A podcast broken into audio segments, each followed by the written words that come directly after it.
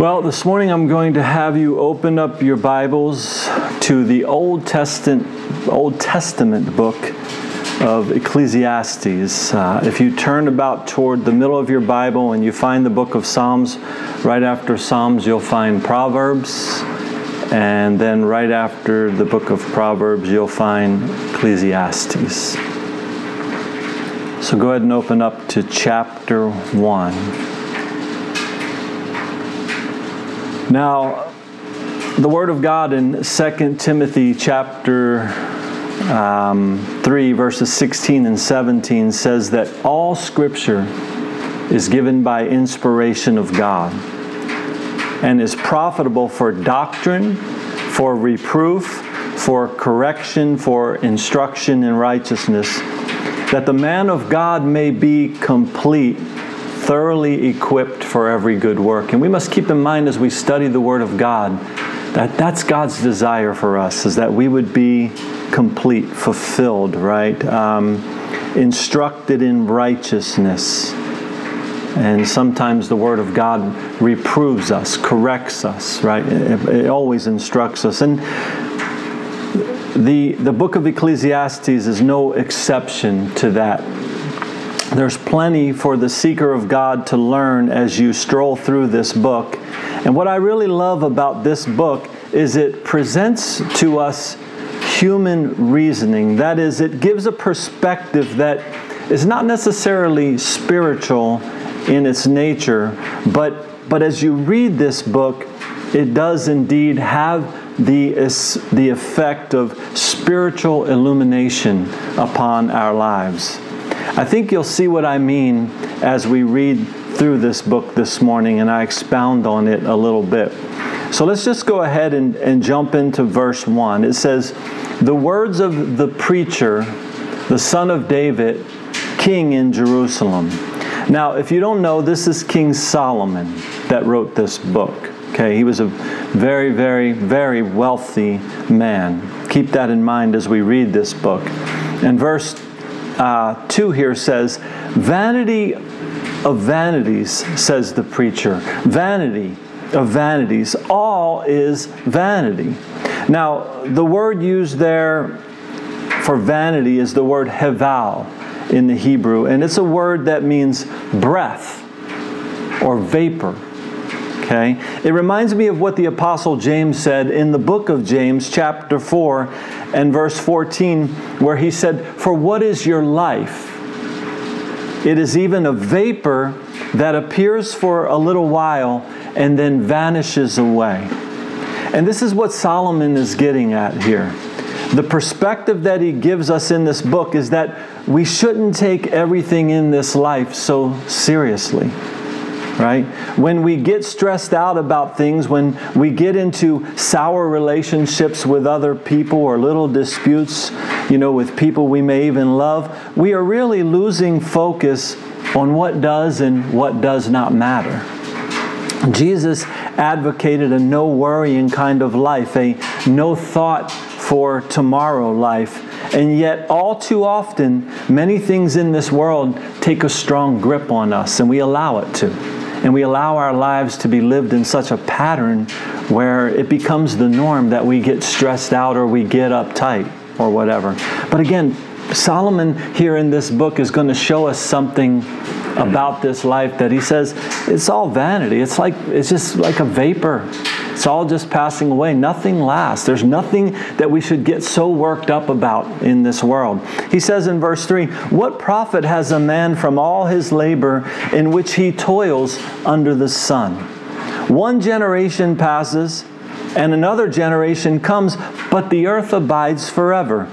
You see, this is a great reality that if we would just take the time to think on it, it can have a very beneficial impact on our lives today. And that is the fact that life comes and goes, right? You can call them seasons, if you will. Certain things happen in life and they come and go, right? We shouldn't spend our lives stressed out as a result of being too focused on the temporary things of this life. People have come and gone before us. Our days under the sun will all too quickly come to an end as well for you and me, right? We all have ancestors that died hundreds of years ago, even, right? And the earth still went on without them. Everything still kept going. And everything that they worried about, and everything that they stressed about, and everything that they piled up for themselves meant nothing in the end. It was all vanity. Okay? The sun, verse 5, the sun also rises, and the sun goes down and hastens to the place where it arose. The wind goes toward the south and turns around to, toward the north. The wind whirls about continually and comes again on its circuit. All the rivers run into the sea, yet the sea is not full. To the place from which the rivers come, there they return again. So again, life goes on, folks, right? Your job, the little petty things in this life ain't worth all the stress. Your house, your vehicles, everything under the sun, none of it is worth the time and the intent, uh, and the attention that we too often give to it. And sometimes it consumes us, right? Everything like he's saying in these verses here, verses 5 through 7, everything keeps going as it as it does. God has it all under control. He's all got it under order. Today, many people stress about global warming and they take that out of God's hands, right? And they make up this stuff, and but yet God's got it all under control. It's always continued to be what it's always been. Nothing's changing. All verse 8, right? All things are full of labor. Man cannot express it. The eye is not satisfied with seeing, nor the ear filled with hearing. That which has been is what will be. That which is done is what will be done, and there is nothing new under the sun. Is there anything of which it may be said, See, this is new? It has already been in ancient times before us. Now, keep in mind here that Solomon is not talking about new inventions and such here, right? He's talking to us about rivers and streams and the way everything just keeps going, the way the earth keeps doing what it's doing right? Because, of course, we have modern technological advances that never existed 100 years ago. But 100 years ago, or a man or a woman that toiled under the sun had the same choice that we do today as to what perspective to have on this lifetime of ours. Right? That, that is, back then, they could have allowed it to consume them as well. And many people have died from stress related causes, all because they get so worked up about this breath, this vapor, this vanity of vanities that this life is. It's temporary. Verse 11 says, There's no remembrance of former things, nor will there be any remembrance of things that are to come by those who will come after them. Let me ask you your great, great, great grandfather, what were his political views? You know, how worked up did he get about something? Do you even remember? Did it get passed down to you? Do you even know? There's no remembrance of former things, but yet we take so many things on today and we stress our lives out as if they're all so important, right? And they beat people to death and they take people into their graves. Verse 12 I, the preacher, was king over Israel in Jerusalem, and I set my heart to seek and search out by wisdom concerning all that is done under heaven. This burdensome task that God has given to the sons of man by which they may be exercised. I have seen all the works that are done under the sun, and indeed all is vanity and grasping for the wind. What is crooked cannot be made straight, and what is lacking cannot be numbered. You see, things on this earth are always in need of repair, right? You buy things, you, you get a house, you got to repair it, a car, whatever, right? Nothing can ever be or ever will be perfect in this life. That's what he's pointing out here because, first of all, there's too many opinions of what perfect is in the first place, right? And there's always someone to replace you when you move on and the material things you hold dear in this life, the next generation isn't going to care anything about them, right? I communed, verse 16, he says, I communed with my heart, saying, Look, I have attained greatness and have gained more wisdom than all who were before me in Jerusalem. My heart has understood great wisdom and knowledge. And this was all true about Solomon. This is what he did. And I set my heart to know wisdom and to know madness and folly. I perceive that this also is grasping for the wind. For in much wisdom is much grief, and he who increases knowledge increases sorrow. Now, again, keep this in perspective here. This is written for our learning so that we don't make the mistake of thinking that this vapor of a life that we now live matters so much, right? Many people spend countless hours working for things, learning new things, all in an effort to have more in this life, while all the while it's killing them quicker than necessary. When Solomon says here, He who increases knowledge increases sorrow, he's saying the more you know, the more you're responsible for, and the more you have to think about, right? But let me interject something here before we read on. Oftentimes we get the impression that because it's in the Bible, it's always black and white, right or wrong. But Solomon did not write this to tell us that learning is wrong or that working is wrong, having things is wrong. That's not the point here, right? But rather, what he's telling us is that we have what we can learn from all this is, is to not let the things of this world consume us and, and make them out to be more important than they really are, to where they rob from us and they steal from us peace and joy and relationships and such, right? Verse 1 of chapter 2, I'm going to keep going here. I said in my heart, Come now, I will test you with mirth. Therefore, enjoy pleasure. But surely this also was vanity. Now, mirth is a word that means amusement with laughter. So being amused and laughing about it, right? Again, this is not wrong, but life under the sun is short.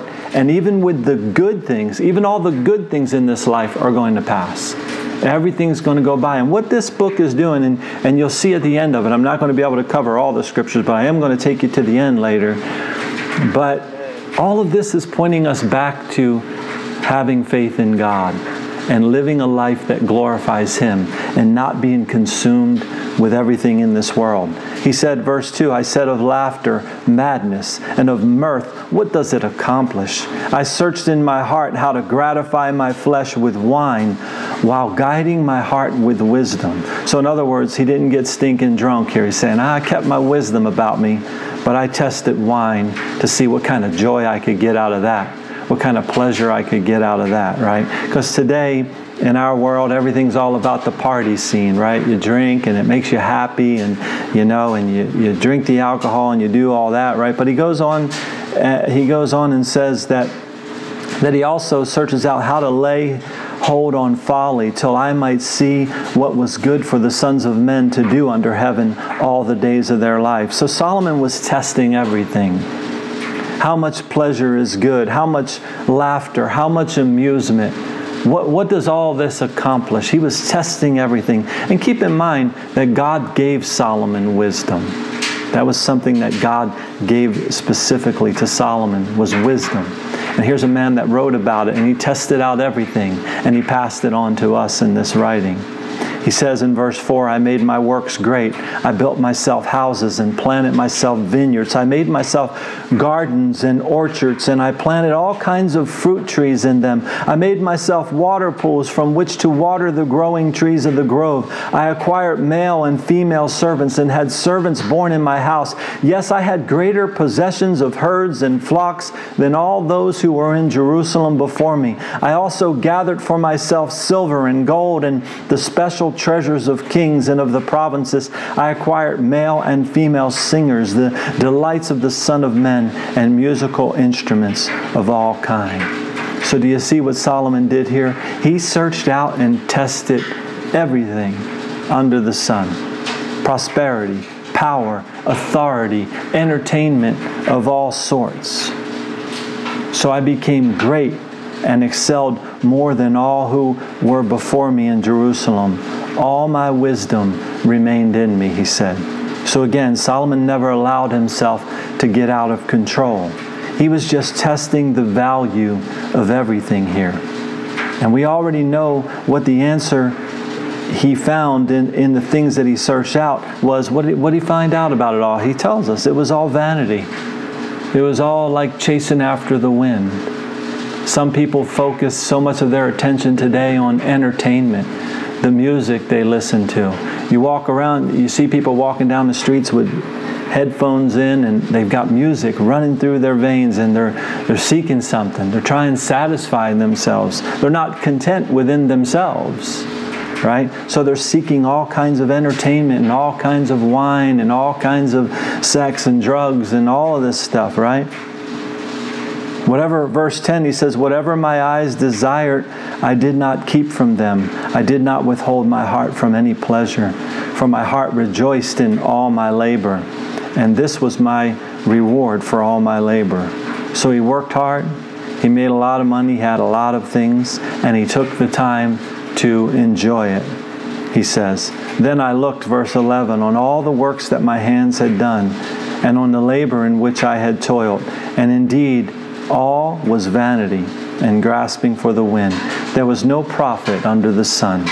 So, are we getting this here? Are we seeing how nothing that you do on this earth as it pertains, you know, to what you can grab and to what you can gain, none of it has any real meaning at all, right?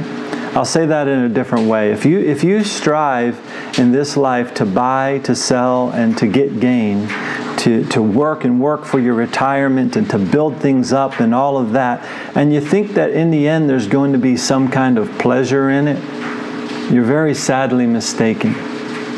How many people work and work and then they retire and die? I see it happen to people all the time. Right? And how many people work and work and work, they buy and they sell and they seek prosperity and then they and they lose all the things in life that really matter, like familiar relationships, right? Family, right? Good friendships and such, because they're too focused on all the wrong things. They spend too much time focused on vain things, things that get old and perish. The house you own, that you spend so much of your time to make payments on, it'll someday be, be torn down. Right? The cars that we drive, Right? They'll break down, they'll end up in a junkyard someday. Remember, I said that this book is written from human reasoning to get us to think, but yet it can have spiritual implications in our lives if we allow it to, if we'll take the time to think about it. And I'm hoping that we're seeing those spiritual implications here. Verse 12 Then I turned myself to consider wisdom and madness and folly. For what can the man do who succeeds the king, only what he has already done, then I saw that wisdom excels folly as light excels darkness. Now, there's something that we really need to learn right there. Wisdom excels folly like light excels darkness. Wisdom is far better than folly, right? Fun and laughter and mirth and all that. Many people do foolish things in the name of fun leaving wisdom to be hidden under a bushel somewhere, right? But wisdom is better than fun, just as light is better than darkness. In so many cases, cases it's, it's better to be wise and to walk away from what looks like fun, because temporary fun often leads to many years of sorrow, many consequences.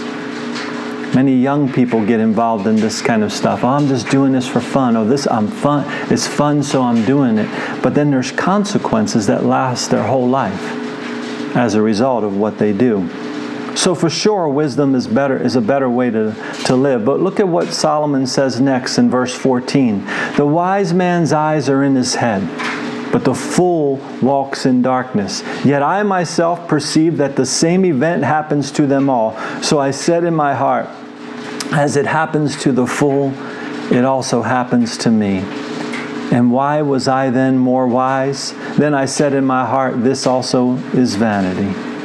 For there is no more remembrance of the wise than of the fool forever, since all that now is will be forgotten in the days to come. And now, and how does a wise man die?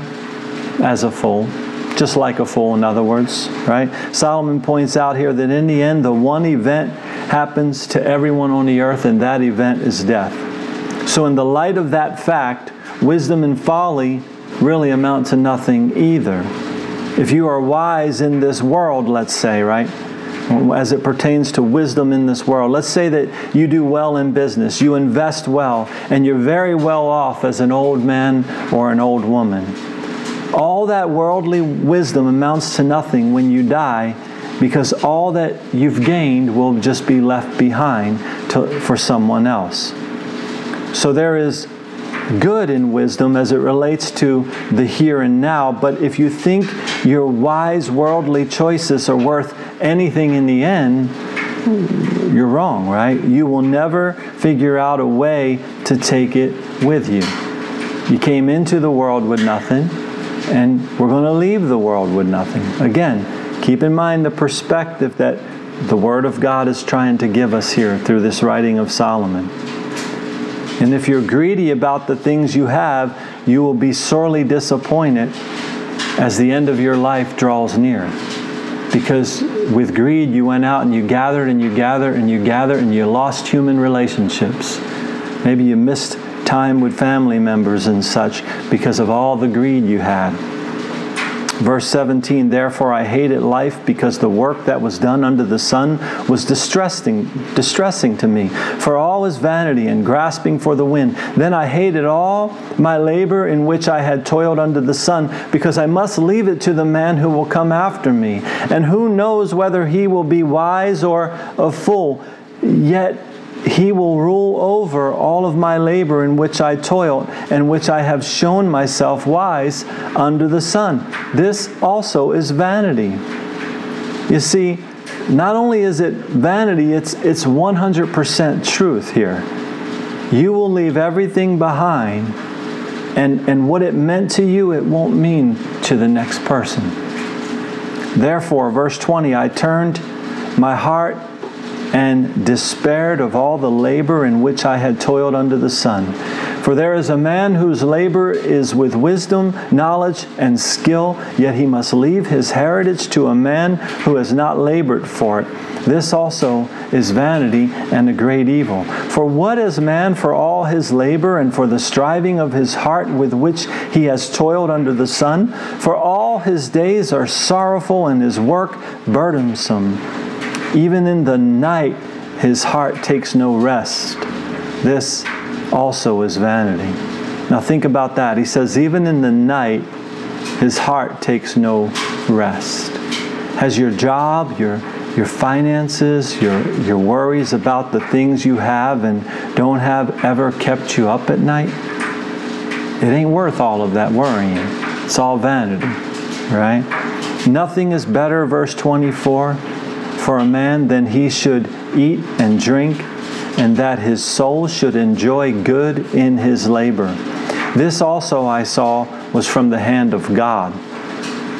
For who can eat or who can have enjoyment more than I? Solomon's, again, he's pointing out, I have everything. I've had everything. He was the richest man, the most wealthiest man. He had everything. And he's tested it all. So he said, I know what I'm talking about here in all of this human reasoning that he's doing, he seems to have figured something out here. Your soul should enjoy the good of your labor. Don't let work consume you. Don't come home from work and sit around thinking about work. Get up and get out. Spend some time with friends, with family. Enjoy the life that you have. For God gives wisdom, verse 26, and knowledge and joy to a man who is good in his sight. But to the sinner he gives the work of gathering and collecting that he may give to him who is good before God. This also is vanity and grasping for the wind. So again, you got to keep reading here, folks, but there is a conclusion that Solomon will come to at the end of this book. But for now, he's pointing out that that uh, life on this earth isn't the end all be all. There's a greater focus than what this temporary life provides. There indeed are the haves and the have nots, but in the end, they both die. There was an old saying, He who dies with the most toys wins. I remember that bumper sticker in the early 80s, right? He who dies with the most toys wins. But then another saying came along that said, He who dies with the most toys still dies. right? And that's the truth. No matter what you try to gather, no matter what you try to gain, in the end, you're going to leave it all behind. So it ain't worth all that we put into it. In the sense that, of course, we have to work. Again, this has given us a certain perspective here. Don't think that work is bad or learning is bad or any of these things are bad, but we keep a proper perspective of them, right? The Apostle Paul said that he learned how to be content in all situations. He said, I know how to be abased. That means to be made low, to have nothing. Paul said, I know how to be abased and I know how to abound. Everywhere and in all things I have learned both to be full and to be hungry, both to abound and suffer need. I can do all things through Christ, which strengthens me, he says. He says, whether I have abundance or whether I have nothing, I can do all things through Christ who strengthens me. He kept his mind on Christ, the author and the finisher of his faith. So, what if it is God's will that in this lifetime, in this very temporary period of time that you and I have on this earth, there are some that have an abundance and others that do not? If we get bitter about this, then it just proves that our hearts are not right, doesn't it? Because after all, we're not supposed to be chasing after the things of this world anyway. It's all vanity. It's not worth the stressing of our souls. In this world, there are good times and bad times, good seasons and bad seasons. Let's keep reading chapter 3, right? To everything, there is a season a time for every purpose under heaven, a time to be born and a time to die, a time to plant and a time to pluck what is planted, a time to kill and a time to heal, a time to break down and a time to build up, a time to weep and a time to laugh, a time to mourn and a time to dance, a time to cast away stones and a time to gather stones, a time to embrace and a time to refrain from embracing. A time to gain and a time to lose, a time to keep and a time to throw away, a time to tear and a time to sow, a time to keep silence and a time to speak, a time to love and a time to hate, a time of war and a time of peace. Again, keep in mind here, the Bible is not telling us that it's right to hate or to tear down or whatever, tear down others. The Bible speaks truth, and the truth is, is that in this world there is war. In this temporary life, from a human perspective that Solomon's given us here, there is war, there is hate, there is destruction. That's just the truth about the way it is in this world, and that's why we are not called to place our faith in the here and now, but rather in the yet to be. Verse 9 What profit has the worker from that in which he labors? That's a question that's about to have an answer here. Let's keep reading and we'll see. Verse 10 I have seen the God given task with which the sons of men are to be occupied. So, how do you enjoy your labor, as asked in verse 9? What task should you be occupied with, as spoken in verse 10. Verse 11 He has made everything beautiful in His time. Also, He has put eternity in their hearts, except that no one can find out the work that God does from beginning to end. You see, we as mankind often wonder about eternity, but we are not able to figure out this great and mighty God of ours, are we? We can't fully understand God from our own human reasoning, from our own human intellect, but there is a way to enjoy your labor under the sun. There is something that you and I should occupy ourselves with. Verse 12. Here it is I know that nothing is better for them than to rejoice and to do good in their lives. And also, that every man should eat and drink and enjoy the good of all his labor. It is the gift of God. So, do you enjoy the fruit of your work? Do you spend time doing good with your life? Are you only a taker? You work, work, work, work, work, and never give, give, give, right? You never enjoy what your labor can produce. You spend so much time in a consumer mode that your life produces nothing. When you allow yourself to be consumed by work and buying and gathering for yourself, you are cheating yourself of life's real enjoyment. Human relationships, verbal, face to face conversations, loving one another, serving one another, getting out and being with people. Today, Facebook and things like that are cheating people out of life. I really believe so. 500 friends, but their soul is still searching. The gift of God is to rejoice, to do good, to fellowship with other breathing human beings. That's what God made us for. That's what fellowship is face to face conversation. Right? Being consumed by anything in this life is not God's plan for us. It'll all pass away be it work, be it entertainment, be it video games, mindless movie watching, stressing about the money you don't have, stressing about the money you do have.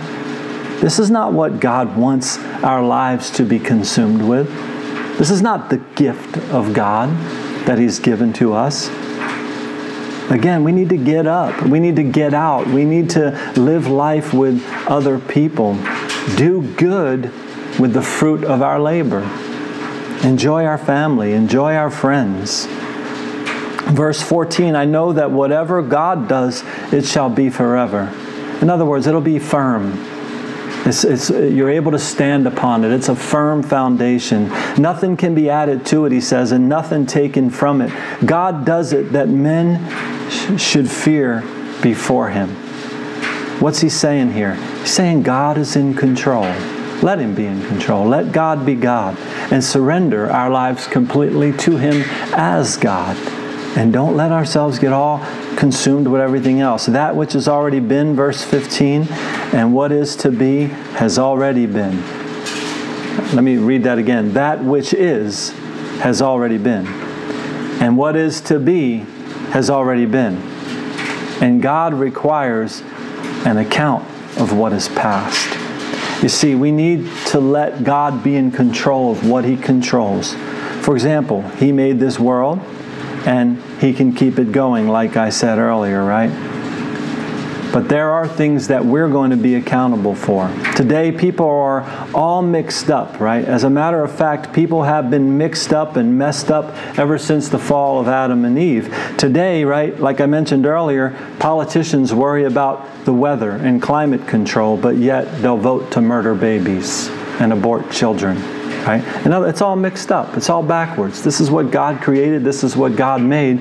But man wants to flip it because man wants to be God right? Global warming is a focus while sin runs rampant and no one's doing anything about it. People are being killed in the streets and all kind of thing, all kind of sin is going on. But God can handle the climate. But mankind, but mankind will be responsible for their sin. What God does is good and it's forever. It's a firm foundation. But you and I will have to give an account for what we do. Verse 16 Moreover, I saw under the sun in the place of judgment, wickedness was there. And in the place of righteousness, iniquity was there. I said in my heart, God shall judge the righteous and the wicked, for there is a time there for every purpose and for every work. I said in my heart concerning the condition of the sons of men, men, God tests them that they may see that they themselves are like animals. For what happens to the sons of men also happens to animals. One thing befalls them as one dies, so dies the other. Surely they all have one breath Man has no advantage over the animals, for all is vanity. All go to one place. All are from the dust. All return to the dust. So Solomon here, again, is speaking about the physical body, this physical life. And again, he's using human reasoning here. This body of ours, just like the animals, is going to return to the dust. But there is a way that we are unlike the animals and that is spiritually. Verse 21 Who knows the spirit of the sons of men, right? Mankind, which goes upward, and the spirit of the animal, which goes down to the earth. So we are very much unlike the animals in that we are created in the image of God. But Solomon again is saying, as it pertains to this life, as it pertains to this body, this temporary world, we're all going to die. It's all just going to pass away. Verse 22 So I perceive that nothing is better than that a man should rejoice in his own works, for that is his heritage. For who can bring him to see what will happen after him? Verse 1 Then I returned and considered all the oppression that is done under the sun, and look, the tears of the oppressed, but they have no comforter. On the side of their oppressors there is power, but they have no comforter. Therefore I praise the dead who were already dead more than the living who are still alive, yet better than both is he who has never existed, who has not seen the evil work that is done under the sun. So, again, let's follow Solomon's reasoning here. This world can be a cruel and evil place, can it not? And that's the bottom line that Solomon's saying here. It can be cruel and evil here. Again, I saw verse 4 that for all the toil and every skillful work, a man is envied by his neighbor. This also is vanity and grasping for the wind. The fool folds his hands and consumes his own flesh. So don't waste your time keeping up with the Joneses, folks. But also, don't be foolish enough just to sit around and do nothing like the fool in verse 5. That's the two things pointed out there. Don't envy your neighbor. Don't that's vanity, grasping for the wind, but don't sit around and do nothing either. Verse 6 Better a handful with quietness than both hands full together with toil and grasping for the wind. That word quietness there speaks of having peace in your heart. You need to work to have that what you need to sustain life, but you don't need to be greedy. Being greedy steals your peace, and it's like chasing after the wind. And let me say this too not only being greedy, because everyone knows being greedy is wrong, but being consumed by life and what you do steals your peace, right? Being content and given to others, as we talked about earlier, as the Apostle Paul said, right? Godliness with contentment. That's great gain. It's that simple. Just live a godly life. Let God be God and don't be consumed by everything. Then, verse 7 Then I returned and I saw vanity under the sun. There is one alone, without companion. He has neither son nor brother, yet there is no end to all his labors, nor is his eyes satisfied with riches. But he never asks, For whom do I toil and deprive myself of good? This also is vanity and a grave misfortune. Two are better than one because they have a good reward for their labor. For if they fall, one will lift up his companion. But woe to him who is alone when he falls, for he has no one to help him up. Again, if two lie down together, they will keep warm. But how can one be warm alone? Though one may be overpowered by another, two can withstand him and a threefold cord is not quickly broken. So, what's the moral of all that? Have relationships. All those verses I just read. What's the moral all? Have relationships. Don't be consumed. Get up, get out, be around other people. There's strength in human relationships. God doesn't want us, you know, just being, you know, all about, oh, this is all about me. I'm just all for myself. I have no friends. I, I didn't take the time to, to have a wife. I didn't take the time to go out and get a husband for you women. I, you know, whatever. I didn't, I didn't do any of that. It was all about me. It was all about what we gather and what we gain. Unfortunately, and this is just my opinion, okay? But unfortunately, today, couples are waiting and waiting and waiting to have children until they get their money in order, till they get their careers in order, right? And they're just waiting. And unfortunately, they're not having children, we're not reproducing, they're not enjoying that kind of thing. So, and, and even people today are waiting till much later in life to get married. Now, I know there's circumstances that cause all this in some situations, but I'm saying when someone makes the choice to say, you know what, my career, my job, my money is more important than marriage. My career, my job, my money, it's more important than having children. That's not what God intended. God said, be fruitful and multiply and enjoy, right? We're to enjoy one another. We're to enjoy relationships, right? So that's partly my opinion, partly the Word of God. But verse 13 better a poor and wise youth than an old and foolish king who will be admonished no more. For he comes out of prison to be king, although he was born in born poor in his kingdom. So Solomon here is simply describing a king that came out of poverty and, and even served some time in prison, and he rose to greatness. But when he got old, he wouldn't listen to anybody. He wouldn't take any advice. And he's saying, a poor young man is better than that old king. And in verse 15, he's still talking about the young man that succeeded the old king. And he says, I saw all the living who walk under the sun. They were with the second youth who stands in his place. There was no end of all the people over whom he was made king. Yet those who come afterward will not rejoice in him. Surely this also is vanity and grasping for the wind. So people are fickle, never satisfied. You can strive to rise to prominence in this life, but in the end, there will always be someone that doesn't approve of what you do. Again, it's all vanity, grasping for the wind. Now, of course, I'm not going to read through this whole book, but I, I do want to encourage you to finish reading the book of Ecclesiastes here. But there's something that I do want to close with here this morning. And if you'll just permit me a few more minutes, I want you to see Solomon's conclusion because we've read a lot of stuff here. And I want you to see Solomon's conclusion in all of this. So turn to the last chapter, chapter 12.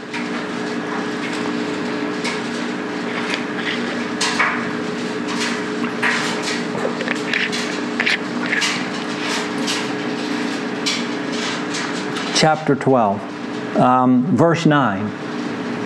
And moreover, he says, because the preacher was wise, he still taught the people knowledge. So, in other words, as we read everything, Solomon seems to be throwing his hands in the air. It's all vanity. It's not worth anything. It's not, but he still taught people knowledge. Okay, and, and he's given them wisdom here. Yes, he pondered and sought out and set in order many proverbs. You can read the book of Proverbs to read what Solomon wrote, right? The preacher sought to find acceptable words, and what was written was upright, words of truth. So Solomon is just letting us know here that what he wrote was truth. He was careful to make sure of that. Verse 11 The words of the wise are like goads. Now, a goad was used to, you know, like a sharp stick that prodded a bull to get him to go to plow, right?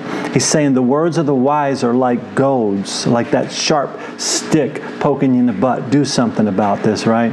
And the nail and and the words of scholars are like well-driven nails given by one shepherd. And further, my son, be admonished by these. So pause right there, real quick, because it's important to understand here Solomon is teaching us that we should listen to the words of the wise, the word wise words, right, that we find in the word of God. Because they're like goads. Right? And they give us a firm foundation like a well-driven nail. But don't go overboard with it because he says here in verse 12 of making many books there is no end, and much study is wearisome to the flesh. So find the wise words to read and not the words of fools, not the words of the opinionated men and women out there, right? Find the wise words to read. Learn what you can from wise and godly people. Don't listen to fools. And take the time to enjoy life. Be a giver. Be a giver of your time, your life in general. Spend time with other people. You'll, you'll become wise as a result. And the part here that I really wanted to see today, that I wanted you to conclude with here, is verse 13. Let us hear the conclusion of the whole matter. Okay, so Solomon wrote all this, and he says, Let us hear the conclusion of the whole matter. Fear God and keep his commandments. For this is man's all. For God will bring every work into judgment, including every secret thing, whether good or evil. So, what's the conclusion? Don't be consumed by this life, the things of this world. Be consumed by God. Reverence God and do what He says. Live your life for His glory and not your own. There is a judgment to come, and nothing is hidden from the sight of God. So we need to honor God above all else and live in great reverence of Him. And God wants us to enjoy what He gives us here in this life the blessings, the things that He has given you, the, wor- the, the fruit that your work produces. God wants you to enjoy it, not be consumed by it. But He wants us to honor Him in everything we do. Let's pray. Heavenly Father, God, we thank you again for your word, your holy word. It's a living, active word, Lord. Every part of it, Lord, we can learn something from. We thank you for this writing of Solomon, that you gave him the wisdom to write this. That all these years later, Lord, we could sit and still learn from it, Lord. But Lord, all that we hear, Lord, all that we've heard in your word today will mean nothing if we don't get up and get out and live it, Lord. And live the life that you desire for us to live. Commit our hearts completely and fully to you as God. There is none greater than you. Thank you for your love, your grace in our lives, Lord, that you so loved the world that you gave your only begotten Son, that whomsoever would believe on him would not perish but have everlasting life, Lord. And I pray for those that are listening or watching, Lord, that if they've never surrendered their lives to you, Lord, that today would be the day of salvation, that they would give their hearts completely to you. And for all of us here today, and those of us that do profess to know you, Lord, oh, that we would grow in the grace and in the knowledge of you, Lord that we would let go more and more of this world, Lord, and, and, and, let go of the temporary things, of all the vanity of vanities that this world is, that this life is, Lord, and that we would hold dearly to you and to your word and your truth. Again, God, thank you for your love in our lives, and thank you for this time. In Jesus' name, amen.